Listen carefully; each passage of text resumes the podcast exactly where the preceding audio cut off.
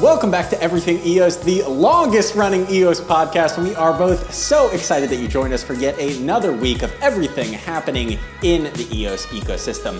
As a quick reminder, please do us a favor, help us out with that algorithm and get more people to learn and understand what EOS is by smashing that like button, give us a subscribe, and uh, maybe even leave a comment on this video to tell the algorithm we're doing the right thing. And as a reminder, if you want to support the show beyond giving a like or beyond subscribing and leaving a comment, you can head on over to everythingeos.io, check out our very cool EOS merch, which is in the wash because I wear it so frequently and don't want to wear the same shirt every episode.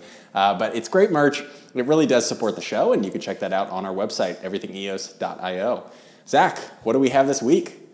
Well, we're not, we're not done talking about ourselves yet, Rob. We, we, we'd, Oh, we'd true, be doing true. ourselves a disservice if we didn't mention the launch last week of the Everything EOS, EOS IO developer courses. Hey! So, so we tried getting them out by the end of April. We got them out, I think, May 1st or May 2nd, but we got it out before the episode aired that we said it was going to be live, and it was live. And we've had incredible feedback so far. We are up to 251 students signed up Wow. learning about EOS IO.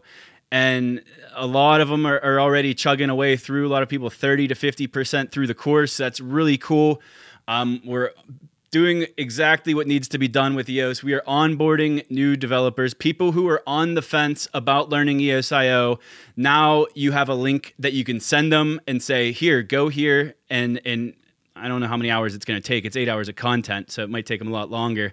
But this is where you go if you want to get started on EOS IO, especially if you have some minimal developer experience. You should have no problem. The reviews have been fantastic. We're we have Oh, yeah, thirty. re- yeah, we have 30 reviews so far, a 4.58 star average. Uh, we also have students from 53 different countries. So this is global. Wow. Our audience here at Everything EOS is global with the podcast, and so is our courses. Um, just want to read. I got a bunch of good reviews in front of me. I'm only going to read one. Just uh, we're not talking about this the whole time, but he says the amount of value presented in this course is downright unmeasurable. This has changed my life for the better.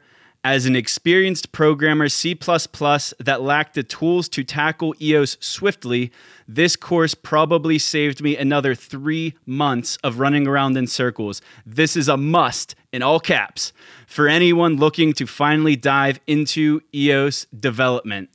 That's a big stamp of approval right there, baby. Absolutely. Thank you, Kirk, for that review. That is awesome. And there, like like Zach said, over on Udemy, so many good reviews about this course. So if you're a developer, maybe you've programmed in C before, maybe you haven't, head on over everythingeos.io slash dev and uh, take a look at what we have. It's pretty cool. And to think that there are 250, 251, I guess, people that before this weren't necessarily building on EOS, and now, thanks to the Everything EOS developer course, are out there, they're learning, and may someday actually build a DApp for the EOS mainnet. So just thinking about that, these 250 people out there building because of this course is just such a cool thought, and I'm so glad that we were able to contribute this to the community.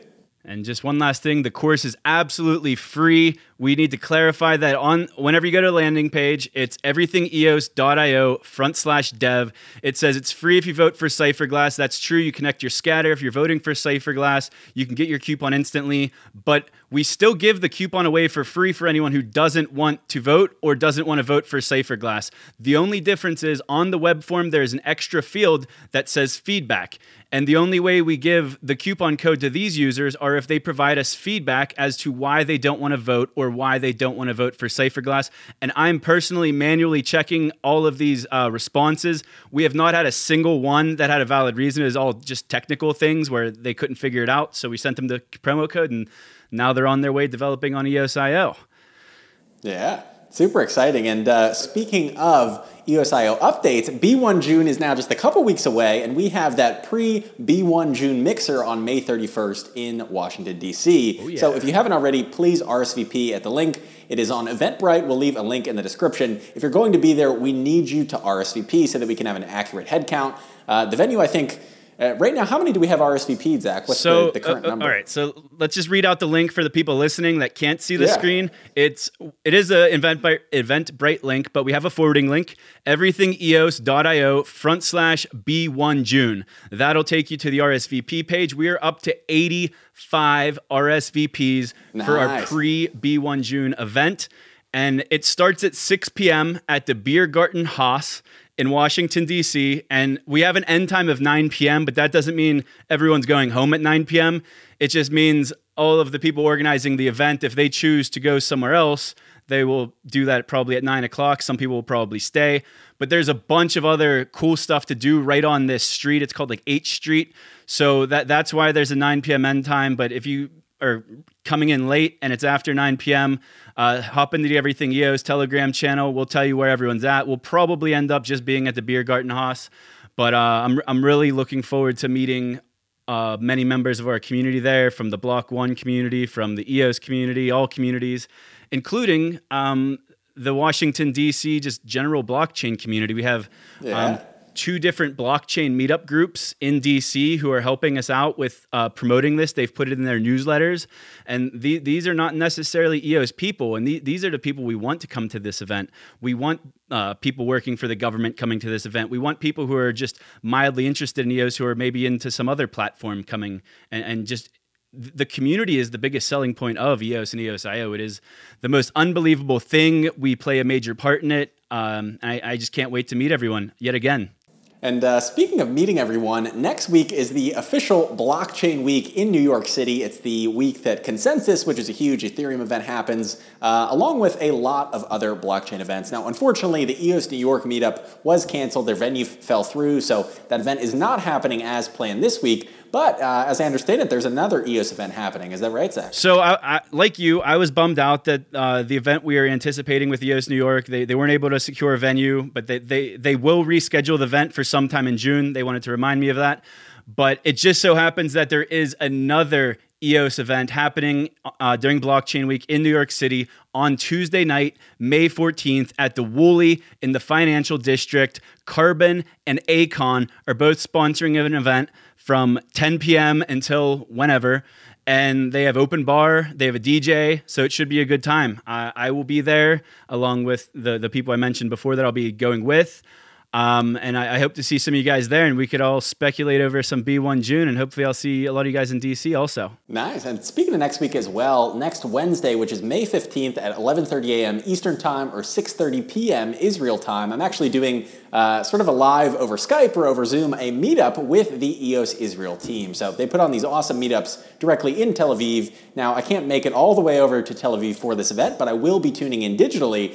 Uh, and there should be a recording of that little presentation I'm giving on the last year of EOS. It's, it's really a celebration of almost one year of the mainnet and now crossing that milestone of 1 million EOS accounts on the mainnet as well. So I'll be there talking, hanging out with everybody virtually. So it should be a good time. If you happen to be in Tel Aviv, uh, head on over to the Cypherglass YouTube channel. We just put out a video about it with all the details you need to know to RSVP. So, you're, you're- are you planning to make any announcements during that, or is that just like a year recap? Because I keep hearing rumors uh, from you and Syed about this ENS DNS thing you guys have going on.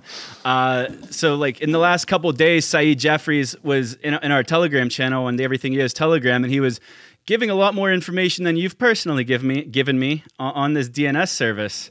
Yeah. Um, what are you able to say about it, and do we have a date yet? So, what I can say is that uh, we don't have a specific date, but it is coming this month. So, before B1 June happens, EOS DNS will launch, and EOS DNS is ultimately a product from Syed and the people over at EOS Cafe Block. Uh, they really came in, they said, hey, we've been working on this DNS solution for a while. Instead of you guys going out and building your own DNS solution, why don't you use ours? We'll do a deep integration with EOS Name Service, and uh, ultimately we'll be able to release that DNS solution a lot faster. So that is the beauty of this partnership, getting DNS out quicker, turning these EOS account names into decentralized domain names much, much sooner than we would have been able to if we just did it on our own. So a huge shout out to Syed from EOS Cafe Block.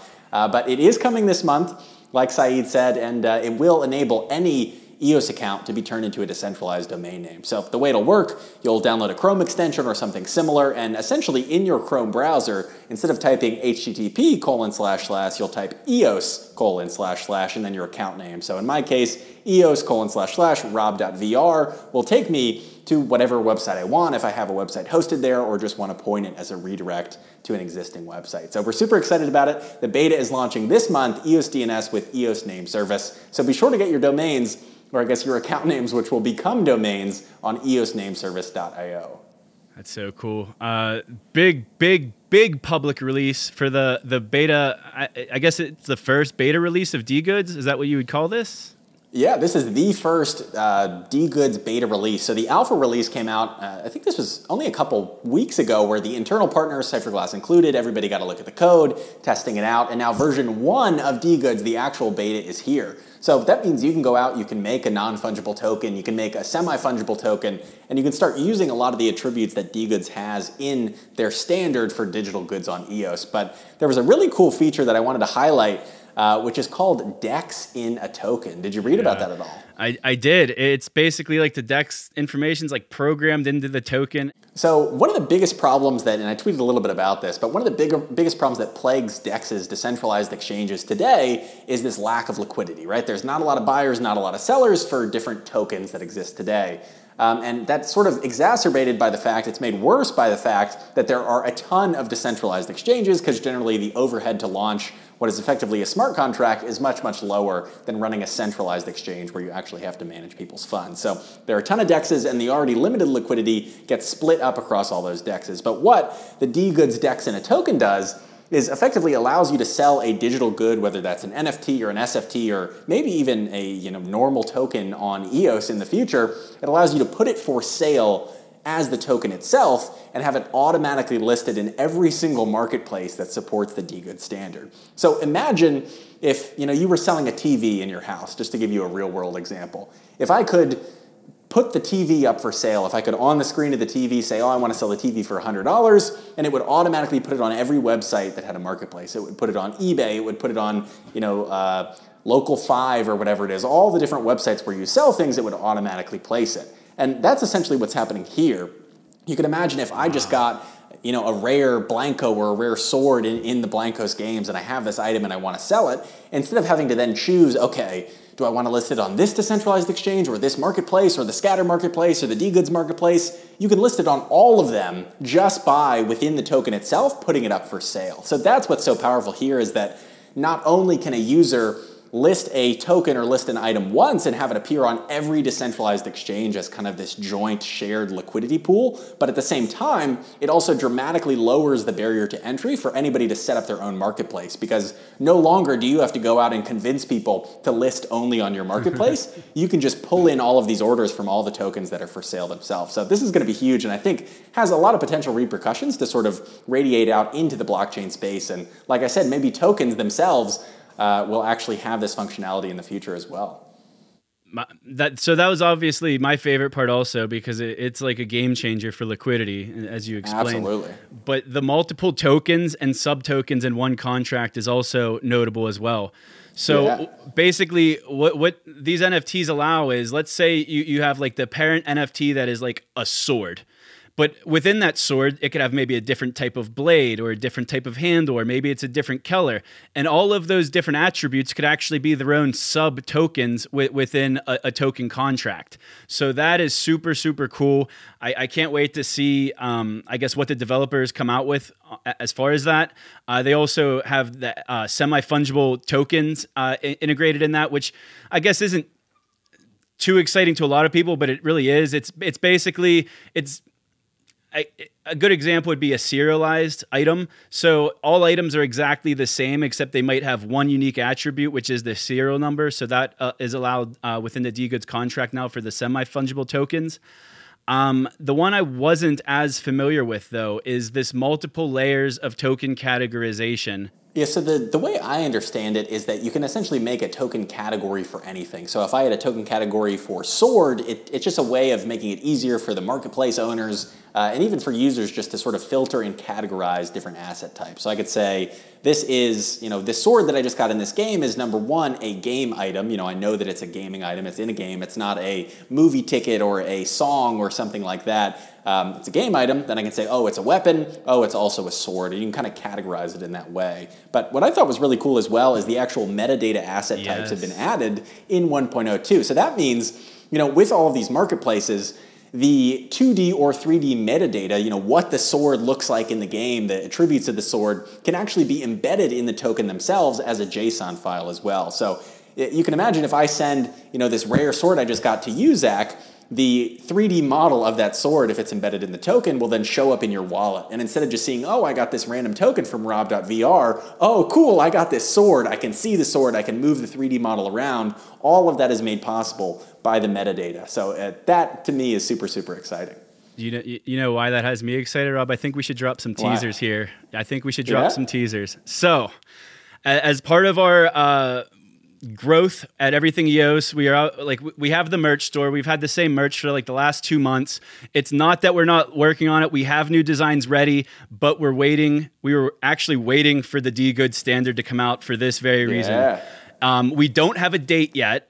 Uh, I'd say in the next couple months is a good estimate. But in the future, because of this metadata on the asset types, when you buy merch from the Everything EOS merch store, you are going to get a receipt NFT.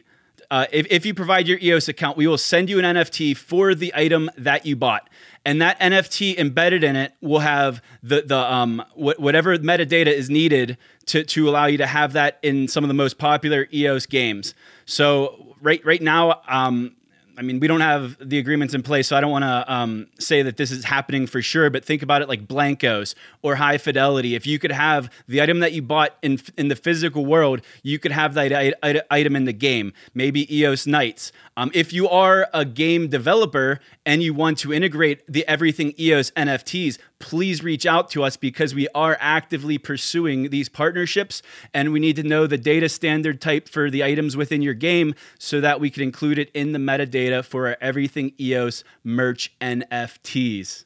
Absolutely. And just to make it very clear what Zach just said, these are going to be limited edition pieces of merch where we might only make 50 or 100 of these new Everything EO shirts. And then alongside that, we're going to mint 50 or 100 of these NFT tokens that represent those shirts as well. So if I buy one of these cool new Everything EO shirts in real life, I will not only get the shirt, but then I'll also get a free NFT token that represents that shirt in the digital world. So your Blankos can wear it, you can put it in any other games. We're super excited about the possibilities here. So if you like like this idea, leave a comment. Let us know what those first merch designs should be. Uh, we have a lot of stuff sort of uh, that we're throwing around right now, determining which one we're going to release first. But like Zach said, super, super excited about this. And if you don't want to use the item in, in, games, we'll probably have future contests where you could just burn your tokens. Maybe you don't want to use your NFT in Blankos or in High Fidelity or in EOS Knights or whatever other games reach out to us, ITM Games, whoever wants to come and get our items in their games.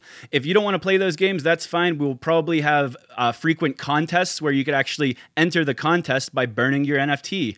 Um, there, there's so many different things we could do. So we, we kind of took some flack with the Everything EOS developer courses, how you had to like link your scatter to get the free promo code.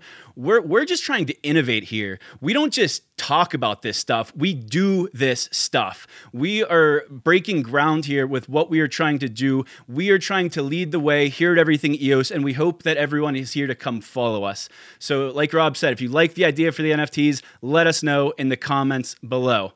Um, but instead of talking about ourselves some more, let's just move on with D Goods. Um, just to mention who the core developers were behind this D Goods 1.0 standard. Um, it's it's mainly Mythical Games, and also another project that had some recent updates is Pixeos. And who who else is in there? So don't leave them off, Rob, because those are the two I'm familiar with. I know Cypherglass. Yeah, Mythical Games, um, Pixeos, Cypherglass, Token Pocket, Scatter, and a ton of other people. So that was sort of the core initial launch team, and then a ton of other partners uh, Nova Wallet, I think, Math Wallet, a bunch of others that are listed on dgoods.org that have joined after that initial announcement. So it's really just a big group of people that all want this standard for digital goods on EOS. And you can see, you know, a year from now, two years from now, how powerful having a standard like this will be when no matter what token is created in whatever new EOS game, it's a part of this standard and can then, as a result, be used in all these different marketplaces and even be used, be used in other games and other applications as well. So it's super exciting and, and uh, something that is really necessary. But like you said, Mythical Games doing most of the coding work, and Pixeos has helped a little bit as well. And uh, I think we should dive in on some Pixeos updates because yeah, that, that was our transition. the yeah. transition got a little bit messed up, but who cares? Pixeos is our next topic of discussion because there is a lot of releases and a lot going on with Pixeos. So a few days ago, they're first they're listed on their very first exchange since their token yeah. sale. Uh, so they're now listed on Newdex, and they surprised everyone leading up to that um, exchange listing, they actually announced that they were going to double their staking rewards on, on if, if, you're staking Pixeos tokens, uh, you were getting like a daily reward basically, and they are going to. Well, they already have actually. It already kicked in. If you keep your tokens staked in Pixeos, like you probably have been for the last few months, you should now start noticing that you're claiming double the rewards per day. So so that was actually really good game theory, I thought, uh, because yeah. you get the you get the exchange listing, you get that everyone is at least considering should I sell, should I not sell? Well. I think they made the decision easy for a lot of us because they're like, well, why don't you just keep your token staked and we'll double your rewards? So I'm, I'm happy uh, to see that. But that's not even the most exciting news. The most exciting news, I would say, is the launch of two of their new games. And just to clarify real quick, the doubling of rewards will actually last through the end of May. So you still have a ton of time if you want to grab up your own Pixeos on the exchange, or maybe you have some already that for whatever reason you don't have staked, you can go ahead and stake it and claim those double rewards through the end of the month. Uh, but like you said, they did actually surprise us with the release of another game in the Game Center. Um, actually, two new games. So the first is a Flash edition, a new version of the Pixeos Paint canvas. It's a totally separate canvas, has a lot of new features, uh, a lot of UX and UI improvements. It's pretty cool and sort of shows you where the direction of the overall Pixeos Paint canvas will go. But then the second thing that they surprised us with was the very first game from that Game Center trailer, which is uh, Block Atrix 3000. So this is pretty cool. I would almost describe it I think there's a game that has a similar concept. I, I don't remember the name. Uh, it starts with a two. It's a, a, series of numbers, but it's almost like Tetris, but with blocks that represent numbers, and you add up, you know, two fours to make eight, and then you make another block and make that eight and combine to 16. And it's this constant doubling and combining of numbers to uh, eventually hit this big number and win the game. But that is super fun over on the Game Center. You can check out all of this stuff at the Pixeos Hub which is hub.pixeos.one. I know they have a bunch of different addresses, but hub.pixeos.one is where you can see everything in the Pixeos ecosystem that is out today. And I, before we move on from Pixeos, I just want to give a shout out to Stella. Um, I'm not sure what her title is with Pixeos, but she shared some sweet, sweet EOS Pixeos shoes that she's going to be wearing at B1 June. I just want to throw nice. them up on the screen to show these puppies off because they're super sweet. yeah, those are awesome. So sh- shout out to Stella for all the fun memes and cool things you do for the community w- with Pixeos and outside of Pixeos. I just wanted to. Uh, I, th- I, think she's actually selling these shoes too, so I'll throw a link up for that as well if you want to buy the same shoes that uh, you see on the screen here. So, other big news in the EOS ecosystem is another EOS VC announcement. And before Zach dives into it, I do want to make a quick note of what EOS VC is. It is this billion dollar DAP fund that Block One has set up to fund dApps that are building using EOS.io technology. That could be the EOS mainnet, it could be their own private implementation, but they're trying to get basically more dApps to build on EOS which is uh, such a cool goal. And with a billion dollars, they can really fund a lot of projects. And it looks like FinLab AG out of Europe, which is one of the funds that make up EOS VC, just announced their most recent funding endeavor. Is that right, Zach? Yep. Uh, so the press release went out earlier this week for a project called Blockchain Helix.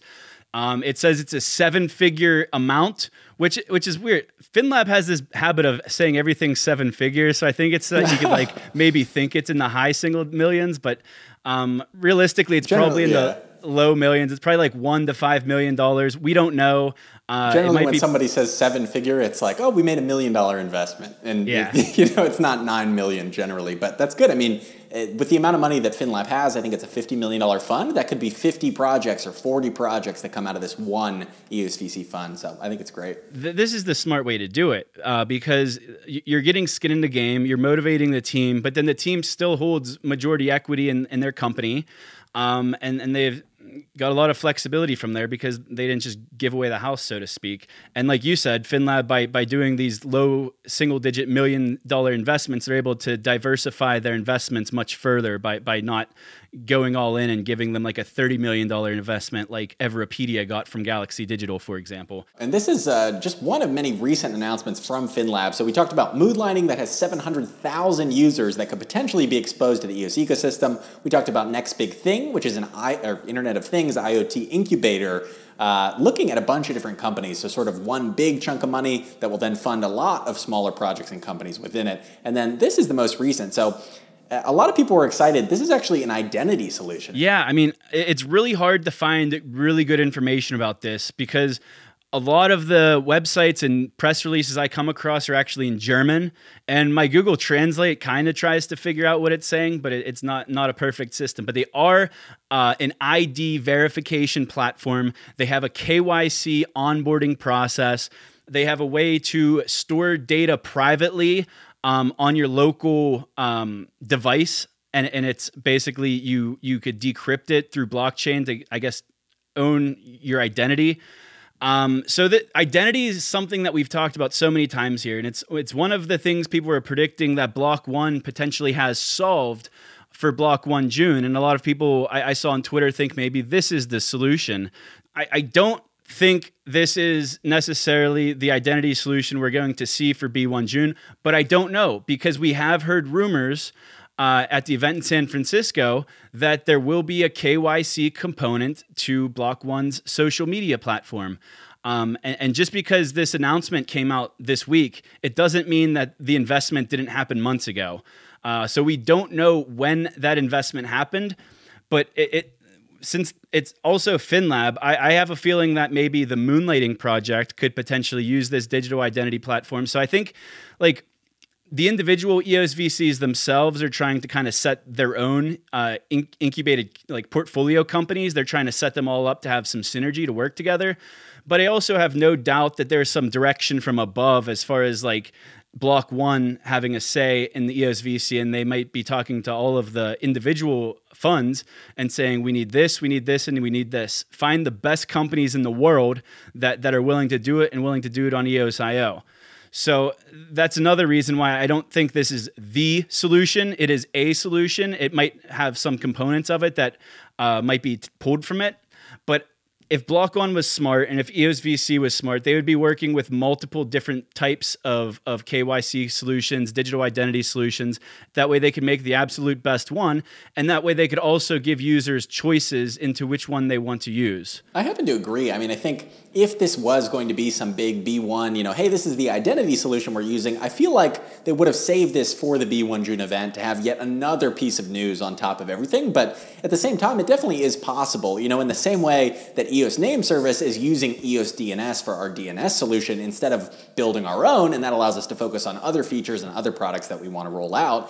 B1 could be doing the same with identity, where maybe they are building this decentralized app, whether it's a social network or something else entirely, that needs an identity component. And maybe they went to these guys and said, hey, why don't you be our identity solution so that we can save time and then focus on other features and other stuff in their roadmap? But uh, I guess only time will tell, and it is so exciting that we are only a couple weeks away from figuring out what it is that Block One is going to reveal. Is it going to be a product? Is it just their roadmap? Dan has said we will get a five plus year roadmap from Block One. We don't know how detailed it'll be or what it will include, but maybe, just maybe, it will have this identity solution as a part of it. So we'll see we, we talked about this uh, when I first got back from San Fran and mentioned that Mios might have a KYC component to it. But if it has that and it also comes with a revenue share, I think it would be well worth it. Um, but have your feelings changed on that at all? Like, do you think KYC will be a problem uh, for mass adoption? I guess. No, I think you know your example of the scooter in San Francisco, where you were like, "Oh, I never use KYC," and then the first thing the scooter app asked for was a photo of your driver's license, so that then you can get on the scooter. I think for the average user, KYC is just kind of a, a, a part of your everyday life. Um, it definitely seems like Block One, throughout all of their communication, through Dan or Brendan or the official handles, they really are looking at identity as a, a, piece to solve a lot of this. And Dan has, has gone on to say in Telegram, not a direct quote, but verbatim, basically something along the lines of the government wants us to do a KYC version. There are a lot of things they wanted to do that, you know, based on current regulation or maybe the advice of their legal team, they can't do. So if I had to guess, I would agree that Block One Solution likely will include a KYC component to interface with whatever identity solution uh, they're trying to use. But again, who knows? Maybe it'll just be something that they open source and let somebody else launch without KYC. So uh, only time will tell. So we the holy grail of blockchain is having like this sovereign identity uh, so that you know that like you can't have multiple accounts like you could have multiple accounts but only one of them will have your identity attached to it or um, however that'll work but if we wanted to do a unique identity to prove that it's just one person in the world um, like we've talked biometrics and all, all of that but um, what I think will happen is for the genesis of whatever this system is in place, if the Genesis users do require like a state ID, that's kind of how you get your your G- Genesis members to the club. But over time, as it as it grows, are you familiar with Gyftie? It's kind of like a newer project. I don't think there's a lot of information about it. It's an EOS project, but they have something called a web of trust, and it basically means that to for a new member to join the project or the network, let's say, that they have to be invited by someone who's already a member. So if I'm a member of this particular network and Rob isn't, and if I want to invite Rob into the network, I basically am risking some sort of stake to invite Rob into the network. And if over time Rob is proven to be a bot or proven to be under a different account within that network, then not only does Rob get kicked out, but I'm punished also because I'm the one who invited him in.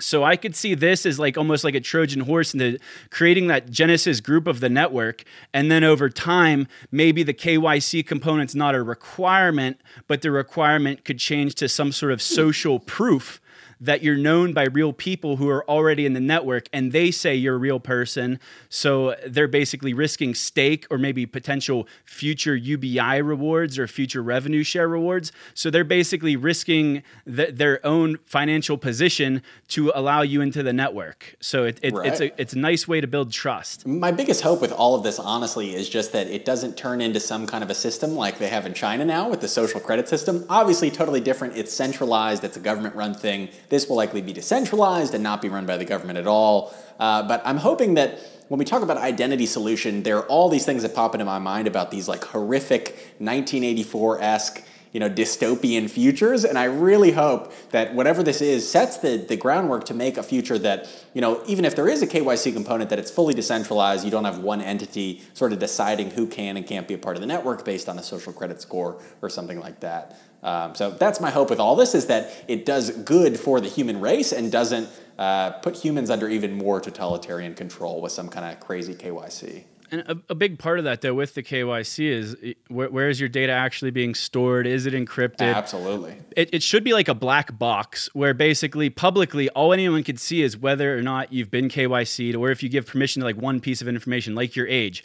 I can give you my age, and because it comes out of this black box, you trust that I'm telling you the truth because you trust the system, you trust the code. So we'll, we'll see, man. Um, but I guess we should move along to the next subject, which is back yeah. to the Rex. So Rex passed a, a, week or two ago. We talked about it on a previous episode. Uh, but like the first day it launched, it was getting like fudded like crazy because everyone was upset about the uh, the returns on it, the interest rates on it, and. At, initially it was low because there wasn't enough data on it. And even still like realistically there's not a lot of data on it. But right now, we're at roughly a 1% APR, which basically means that if you're staked to the Rex and you're voting for 21 or more block producers, that you will receive a 1% return on your EOS, which is exactly the same inflation rate happening to the entire network that goes to the block producers. So we were talking about this before we started recording, and you said it's almost like it's not, not quite deflationary, it just negates the network inflation. Oh, absolutely. And I think that is honestly a huge benefit for people, especially people who are long-term holders. You know, you're not using the resources in your account anyway. Uh, instead of just letting them sit there and sort of inflate away by 1% a year, obviously takes a long time for that to really impact your wealth overall, but that 1% can add up. So if you can negate that by getting 1% every year from Rex, you can actually completely offset inflation and just keep your same relative percentage um, of the network as time goes on. So that I think is a cool feature. But I also think it's incredibly ironic that a lot of the people who were coming out saying Rex isn't giving me enough money, I'm not making enough money off of Rex, these were the same people saying that EOS resources were too expensive just a few months ago. So now that the resource problem has been solved, EOS resources are dirt cheap. You can come in with one EOS. I think you can buy something like it was either $2,500 and $25,000 worth of EOS resources to power your DApp or whatever you need. Um, it's incredibly cheap, and now people are saying that's a bad thing. No, that's an incredibly good thing that the barrier to entry for developers is so low. For, with just a couple dollars now, you can power an entire DApp. So that I think is amazing. It shows the power of Rex. And in the future, as demand for CPU goes up, we may see that 1% go up as well, especially if the EOS.io name fees and the RAM fees are added into their Rex pool too. So to the people out there, incredibly hypocritical, but come on, EOS is so cheap now, this is so good for development and will be good for the chain overall. My question for anyone who wants to complain that 1% isn't good enough, let me ask you, what were you getting before the Rex? You were getting nada. And the other thing is, how do we make that percentage go up? Well, we we we help with user adoption, mass adoption. We bring more DApps, and like what are you doing is my question. I could tell you what I've been doing. Rob and I have been doing this podcast every single week, at least one every week for the last 65 plus weeks. We've been doing this every single week. We have not missed a beat. We have not missed a single show. Uh, we, we, we're onboarding new developers. We have 250 new developers learning EOS IO. If even one of those develops a killer DApp that onboards tens of thousands of users, and they don't want to actually buy and own the, the tokens for, for CPU, they're going to be using Rex. So it, it, it happens to get to where we want to go. It takes all of us. Everyone needs to put in uh, more than they're taking out, and that that's how we're going to grow this pie. The the um, the other thing is with the 1% is if, if you believe that the EOS token value is going to go up, that it, you're actually going to get much more than a 1% gain. So if you're thinking like traditional banking with your savings account, if you're getting a 1% interest on $100, you're going to end the year with $101. But if, if you had 100 EOS tokens and you had a 1% gain, you have 101 EOS tokens. But if the value of those 101 tokens went up, you're going to get a significantly higher amount than, than just that, that 1% that you, you see on. Uh, like the rate indicator on like Bloks right now. Absolutely. and one thing I wanted to highlight also about Rex is that there's more than 50 million EOS that has come in, voted for block producers, and been added to this pool. So ultimately, the total number of people on the network has come up, the total number of people voting, which uh, is ultimately a great thing. The total supply goes down in terms of liquid supply that's that's unstaked. You know, more is staked in Rex and staked for a longer period of time. But at the same time, it also encourages that non-biased voter participation. So super excited about that. The more people staking and voting on EOS, the better better for everyone. So uh, honestly, from my perspective, I think Rex has been a, a, relatively big success. 50 million EOS coming into it, 1% to offset inflation if you want to use that, and hopefully higher percentages in the future as those fees and more people start using it.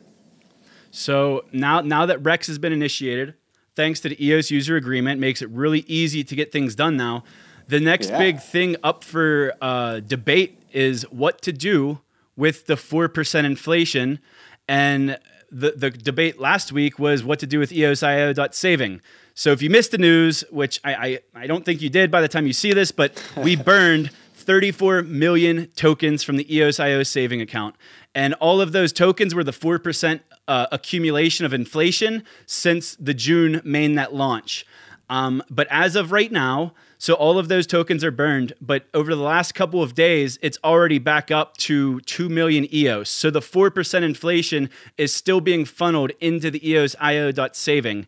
And there, there's a lot of debate right now. There's a referendum actually um, that, that says to reduce it to 1%. The referendum, as of right now, has 25 million EOS voting yes and 0% voting no. Well, just to clarify, first of all, as well, that 2 million EOS that's in EOSIO.saving now did not just accumulate over a couple days. Um, it's just that throughout this whole voting process, which took several weeks, that was when the EOSIO saving you know, snapshot was taken, and that number of EOS to be burned was locked in. So it continued to accumulate over a couple weeks, and that's why we have such a big chunk still left in there now. Um, it's just 4% over a year, so much, much more than uh, just a couple days, just to be 100% I'm clear. Really glad you just corrected me on that because whenever I looked up this number when putting together the show notes. I was like, wow, that's a lot of EOS. And I didn't take the time to do the math. So basically, yeah. whenever it was first proposed a couple of months ago, they chose a specific block and it's still been accumulating interest beyond that, is what you're saying. Exactly. So if you look at the, the total, you know, 4%, roughly 40 million EOS uh, a year, it's less than a million EOS a week that are accumulating. So it's been a couple weeks for that 2 million EOS uh, to actually accumulate. But now, like you said, the conversation is shifting to inflation. So even though those 34 or 35 million EOS tokens were burned, that EOS is still accumulating. So in order to stop it from accumulating so that we don't have to burn every couple months, which might not be the worst thing in the world, but would be much easier to get rid of it, there's a proposal up now on the referendum system that has 100% approval, which is pretty wild, to reduce inflation from 5% down to just the 1% block producer pay inflation and totally get rid of the EOSIO.saving accumulation. And Cypherglass actually just recently voted on this referendum and signaled our intent that yes, we want to lower inflation right now when we will vote on the official block producer multi-sig proposal whenever it does go live. So I'm in favor of turning it down. I, I, guess if I had a choice, I would maybe turn it off to like one and a half percent or something really, really like conservative but I'm not going to go against the court of public opinion, I guess, either. And if 100% of the EOS community who has voted on this referendum are saying lower it to 1%, I can get on board with that. I still think that we need to think about how we're going to fund community development outside of the block producers. Uh, so, like, I know we gave up on the WPS a long time ago, but EOS New York had some ideas they put out a few weeks ago that we talked about, and I think that needs to be uh, where we circle this conversation around is who is supposed to fund um, like core development and infrastructure, like new history node uh, development. Um, was, what was the other ones? An automated block standby block producer testing system so that we could actually test the non-active nodes to make sure they're even running a server.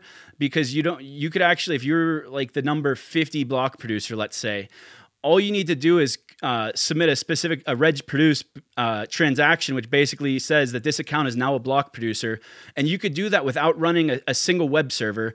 And you, as long as you got the votes, which a lot of these uh, lower ranked BPs, some of them are probably getting like kickback votes from bigger BPs or from exchanges. Uh, we want to have a way that automates testing. So put them into the top 21 occasionally and, and test them or some other way. Who's going to fund development like that without like a W PS or a, a, commons fund of some sort? I was initially in the same boat when it comes to the actual number of inflation, where initially I thought, hey, you know, let's just re- reduce it to 1.5% or 2% and let that accumulate just in case. But as I thought more about it, and really thought about the role of block producers on the network and our responsibility, I, I sort of came to the conclusion in the Cypherglass team as well that it's a bit irresponsible to continue to let that inflation accumulate if we don't have a use for it. So, like you're saying, I think the EOS New York proposal is great because that's a source of funding for community development projects that doesn't come from inflation. We don't have to have the whole network agree that, hey, you know, you can take those funds that we've all sort of been inflated away and have contributed to in some way. You don't have to take those and use them for your project. You can use these funds that don't come from inflation, that come from another source to fund those projects as well. So that I think is the way to move forward. However, based on you know the, the rapid innovation that's happening on EOS right now, the proposals that are getting approved, the things that are being being just proposed and discussed,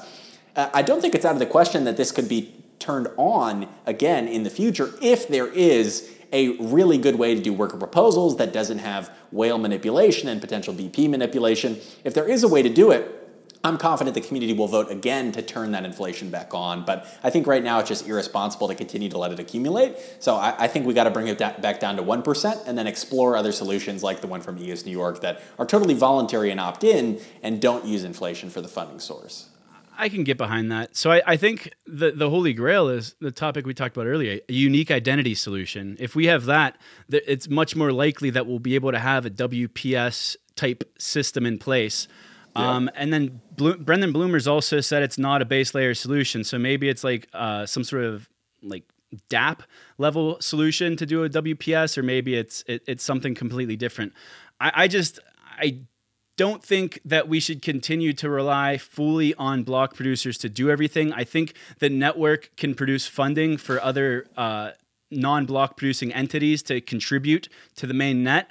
But at this point, I, I don't have the solution. I want to hear everyone else's opinions. So we, we have to decide one, let us know in the comments, what should we do with the inflation rate as it stands? Should we lower it to 1%, which is what 100% of the community wants so far? And then after we do that, what do we do with the 2 million plus EOS in the saving account that has accumulated since uh, the, the date of the snapshot from that token burn uh, that we just had? And then also, what do we do with the accumulated funds in the EOS IO RAM fees account and also the daily name auction account? Because those also have um, 2 million EOS in the one. And I, I, don't have notes for the other, but it's it's probably also pretty high. So we have a couple million EOS just sitting in these accounts.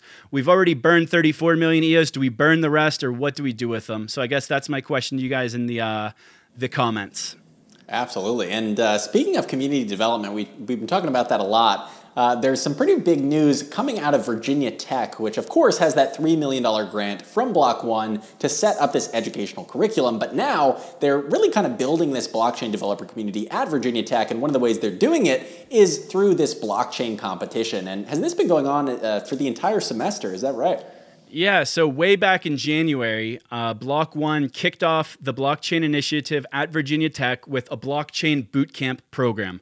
So, for one weekend in January, they invited all of the students who wanted to attend at Virginia Tech and 300 of them showed up for like an eight hour workshop learning about not only blockchain, but EOSIO specifically.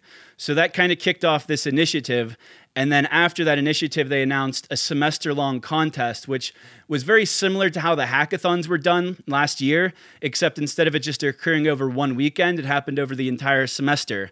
So there are different teams of undergrad students and graduate students who, who are building blockchain projects uh, to fulfill the challenge of building a cutting edge blockchain application that provides value to the broader Virginia Tech community of students, faculty, staff, alumni, and friends. And they were all competing for a $25,000 prize. And all of this stuff was initiated by a $3 million grant that Block One uh, donated to Virginia Tech last May. That was May 2018. So that, that's why all of this stuff's happening at Virginia Tech. Virginia Tech is in, it's it's a university that's known for its engineering programs. It's in the same city as it's Blacksburg, Virginia. It's the same city as Block One.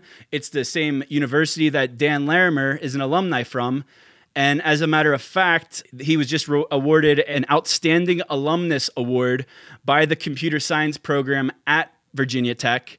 But the reason we're talking about all this Virginia Tech stuff is literally as we are recording this on Thursday, uh, the finals are going on, the pitch competition for this $25,000 uh, uh, prize pool that everyone's competing for. Um, and we had a team from the university on, on our, one of our shows a long time ago, JW and the Blockchain Boys.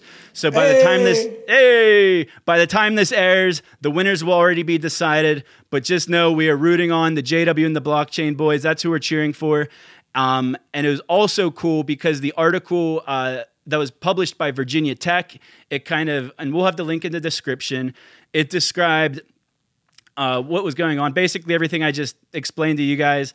But I'm going to read a quote about uh, their favorite part of this competition and they said being invited to do a live podcast with everything EOS at the beginning of the challenge was a standout moment for JW and the blockchain boys. Quote, when our team walked into the Block One office two days later, every person commented on the podcast, giving us encouragement and feedback. Yeah, buddy. That means they're so listening. Cool. They're watching. I don't know what's I don't know what's cooler that we were an instrumental part of the JW and the Blockchain Boys making it to the finals and really getting them excited for the competition, excited for EOS, or the fact that they say everybody at Block One had watched the podcast and was kind of cheering them on. So I don't know which one is cooler, but it's just so cool to see more and more people building on EOS. That's what we're all about here at Everything EOS. And and uh, I guess one last thing is that the Block One offered mentorship all throughout this program. Uh, but I, I want to know who the results are. By the time this airs, I'll, I'll do the graphic editing. There will be a graphic on screen, hopefully saying congratulations to JW and the Blockchain Boys.